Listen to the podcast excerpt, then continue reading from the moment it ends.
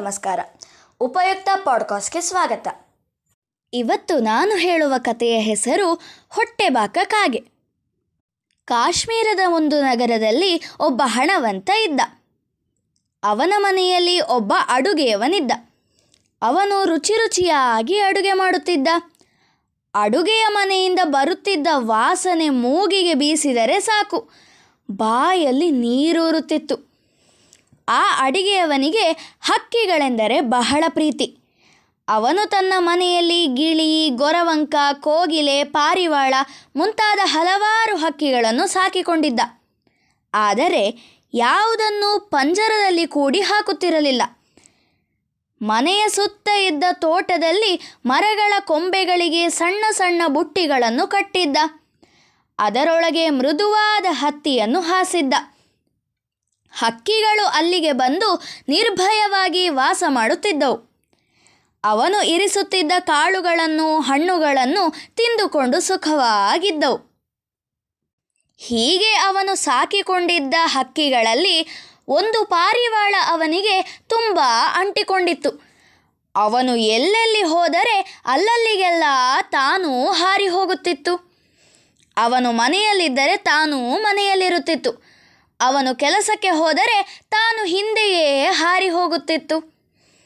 ಅಡುಗೆಯವನು ಒಲೆಯ ಮುಂದೆ ಕೆಲಸ ಮಾಡುವ ಮುಂಚೆ ಪಾರಿವಾಳವನ್ನು ಕರೆದು, ಇನ್ನು ನಾನು ಕೆಲಸಕ್ಕೆ ತೊಡಗುತ್ತೇನೆ.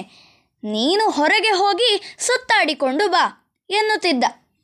ಅದು ಹೋಗಿ ಸಂಚಾರ ಮುಗಿಸಿಕೊಂಡು ಸಂಜೆಯ ವೇಳೆಗೆ ಬರುತ್ತಿತ್ತು. ರಾತ್ರಿಯವರೆಗೂ ಅಲ್ಲಿಯೇ ಇದ್ದು ಅಡುಗೆಯವನು ಮನೆಗೆ ಬಂದಾಗ ತಾನೂ ಬರುತ್ತಿತ್ತು. ಅಡುಗೆಯವನು ಅದಕ್ಕಾಗಿ ಒಂದು ಪ್ರತ್ಯೇಕವಾದ ಬುಟ್ಟಿಯನ್ನು ನೇತು ಹಾಕಿದ್ದ. ಪಾರಿವಾಳ ಅದರಲ್ಲಿ ಕುಳಿತುಕೊಳ್ಳುತ್ತಿತ್ತು. ಒಂದು ದಿನ ಒಂದು ಕಾಗೆ ಆ ದಾರಿಯಲ್ಲಿ ಹಾರಿ ಹೋಗುತ್ತಾ ಇತ್ತು. ಹಾಗೆಯೇ ಅದು ಅಡುಗೆಯ ಮನೆಯ ಕಡೆ ನೋಡಿತು. ಅಲ್ಲಿ ಹರಡಿದ್ದ ಅನ್ನ, ಪಲ್ಯಗಳನ್ನು, ಮೀನು, ಮಾಂಸಗಳನ್ನು ನೋಡಿತು. ತಿನ್ನಬೇಕೆಂದು ಆಸೆಯಾಯಿತು. ಆದರೆ ಒಳಕ್ಕೆ ಹೋಗಲು ಹೆದರಿಕೆ. ಏನು ಮಾಡೋಣವೆಂದು ಯೋಚಿಸಿತು. ಅಷ್ಟರ ಹೊತ್ತಿಗೆ ಪಾರಿವಾಳ ಅಡುಗೆ ಮನೆಯಿಂದ ಹೊರಕ್ಕೆ ಹಾರಿ ಬಂತು. ಇದನ್ನು ನೋಡಿದ ಕಾಗೆ ಎಲ ಈ ಪಾರಿವಾಳ ಹೇಗೆ ಒಳಗೆ ಹೋಯಿತು? ಹೇಗೆ ಹೊರಗೆ ಬಂತು? ಇದನ್ನು ಅನುಸರಿಸಿದರೆ ನನಗೂ ಇಲ್ಲಿ ಪ್ರವೇಶ ಸಿಕ್ಕಬಹುದು ಎಂದುಕೊಂಡು ಅದರ ಹಿಂದೆಯೇ ಹಾರಿತಾ ಇತ್ತು. ಕಾಗೆಯು ತನ್ನ ಹಿಂದೆಯೇ ಬರುತ್ತಿದ್ದದ್ದನ್ನು ಪಾರಿವಾಳ ನೋಡಿತು. ನನ್ನನ್ನು ಯಾಕೆ ಹಿಂಬಾಲಿಸುತ್ತಿದ್ದೀಯಾ ಎಂದು ಕಾಗೆಯನ್ನು ಕೇಳಿತು. ನಿನ್ನನ್ನು ನೋಡಿದ ಮೇಲೆ ನನಗೆ ಏನೋ ಪ್ರೀತಿ, ವಿಶ್ವಾಸ ಉಂಟಾಯಿತು. ನಿನ್ನನ್ನು ಮಾತನಾಡಿಸಿಕೊಂಡು ಹೋಗೋಣವೆಂದು ಬಂದೆ ಎಂದಿತು ಕಾಗೆ. ಅದಕ್ಕೆ ಪಾರಿವಾಳವು, ಅಯ್ಯ, ಕಾಗೆಗಳಿಗೂ ಪಾರಿವಾಳಗಳಿಗೂ ಯಾವ ರೀತಿಯ ಸ್ನೇಹ? ಯಾವ ರೀತಿಯ ಸಂಬಂಧ? ನಮ್ಮ ಆಕಾರಗಳೇ ಬೇರೆ, ನಮ್ಮ ಬಣ್ಣಗಳೇ ಬೇರೆ, ನಮ್ಮ ಆಹಾರಗಳೂ ಬೇರೆ ಬೇರೆ. ನಿಮ್ಮಿಂದ ನಮಗೆ ಆಗಬೇಕಾದದ್ದು ಏನೂ ಇಲ್ಲ.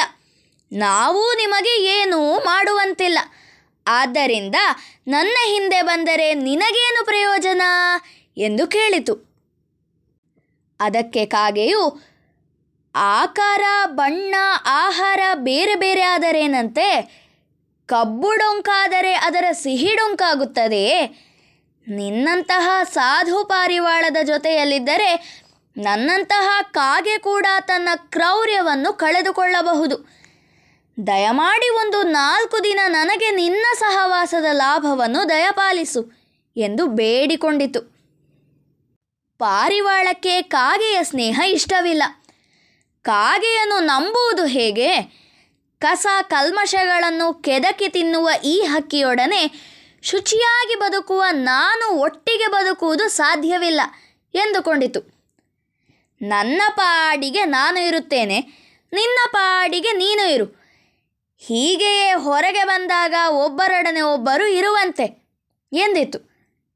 ಕಾಗೆ ತನ್ನ ಹಠವನ್ನು ಬಿಡಲಿಲ್ಲ. ನಿನ್ನ ಸ್ನೇಹ ಲಾಭ ನನಗೆ ದೊರಕದೆ ಹೋದ ಮೇಲೆ ನಾನು ಬದುಕಿ ಏನು ಪ್ರಯೋಜನ? ತಿನ್ನುವುದು ಬದುಕುವುದಕ್ಕಾಗಿಯೇ ಹೊರತು ಬದುಕುವುದು ತಿನ್ನುವುದಕ್ಕಾಗಿ ಅಲ್ಲ. ಇದೋ, ಈ ಗಳಿಗೆಯಿಂದಲೇ ನಾನು ಆಹಾರವನ್ನು ಬಿಟ್ಟು ಉಪವಾಸ ಮಾಡಿ ನಿನ್ನ ಕಣ್ಣೆದುರಿಗೆ ಪ್ರಾಣ ಬಿಡುತ್ತೇನೆ ಎಂದು ಒಂದು ಕಡೆ ಹೋಗಿ ಮುದುರಿಕೊಂಡು ಮಲಗಿಕೊಂಡಿತು ಕಾಗೆ. ಏನು ಮಾಡಬೇಕೆಂದು ಪಾರಿವಾಳಕ್ಕೆ ಅರ್ಥವಾಗಲಿಲ್ಲ. ಕಾಗೆಯು ಏನೂ ತಿನ್ನದೆ ಕುಳಿತಿದ್ದರಿಂದ ಪಾರಿವಾಳಕ್ಕೂ ಏನೂ ತಿನ್ನಲು ಮನಸ್ಸಾಗಲಿಲ್ಲ. ಸಂಜೆಯವರೆಗೂ ಎರಡೂ ಉಪವಾಸವಿದ್ದವು. ಸಂಜೆಯಾಯಿತು ಮನೆಗೆ ಹಿಂತಿರುಗುವ ವೇಳೆಯಾಯಿತು ಪಾರಿವಾಳಕ್ಕೆ ಮನಸ್ಸು ಕರಗಿತು. ಏನೋ, ಈ ಕಾಗೆ ನಿಜವಾಗಿಯೂ ನನ್ನ ಸ್ನೇಹವನ್ನು ಬಯಸುತ್ತದೆಯೋ ಹೇಗೋ.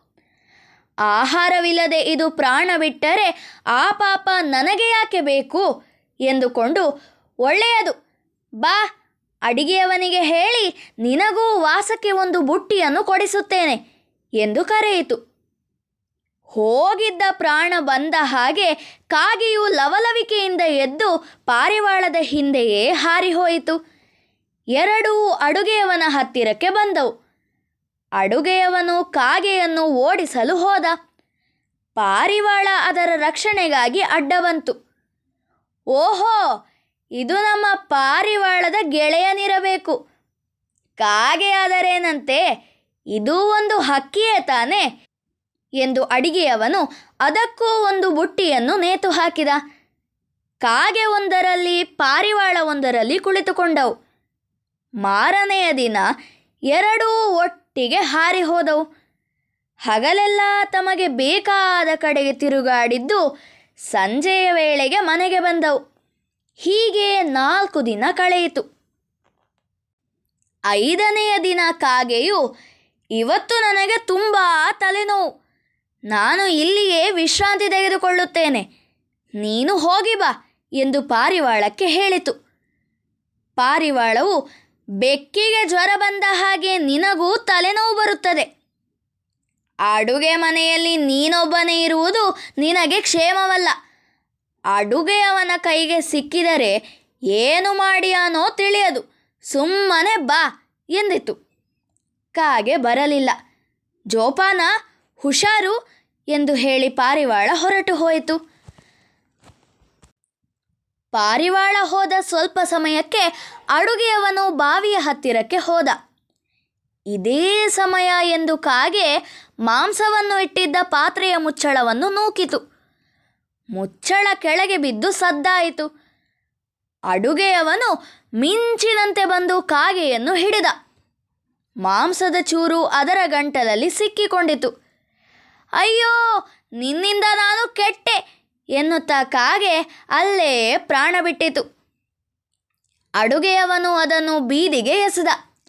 ಪಾರಿವಾಳ ಸಂಜೆ ಬಂದ ಮೇಲೆ ಕಾಗೆಗೆ ಆದ ಗತಿಯನ್ನು ತಿಳಿದು ಮಾಡಬಾರದು ಮಾಡಿದರೆ ಹೀಗೆ ಆಗಬಾರದ್ದೇ ಆಗುತ್ತದೆ ಎಂದು ನಿಟ್ಟುಸಿರು ಬಿಟ್ಟಿತು. ಪುಟಾಣಿ ಕತೆ ಪ್ರಸ್ತುತಪಡಿಸಿದವರು ಅವನಿಶ್ರೀ ಕೊಳಮರ್ವ. ಧನ್ಯವಾದಗಳು.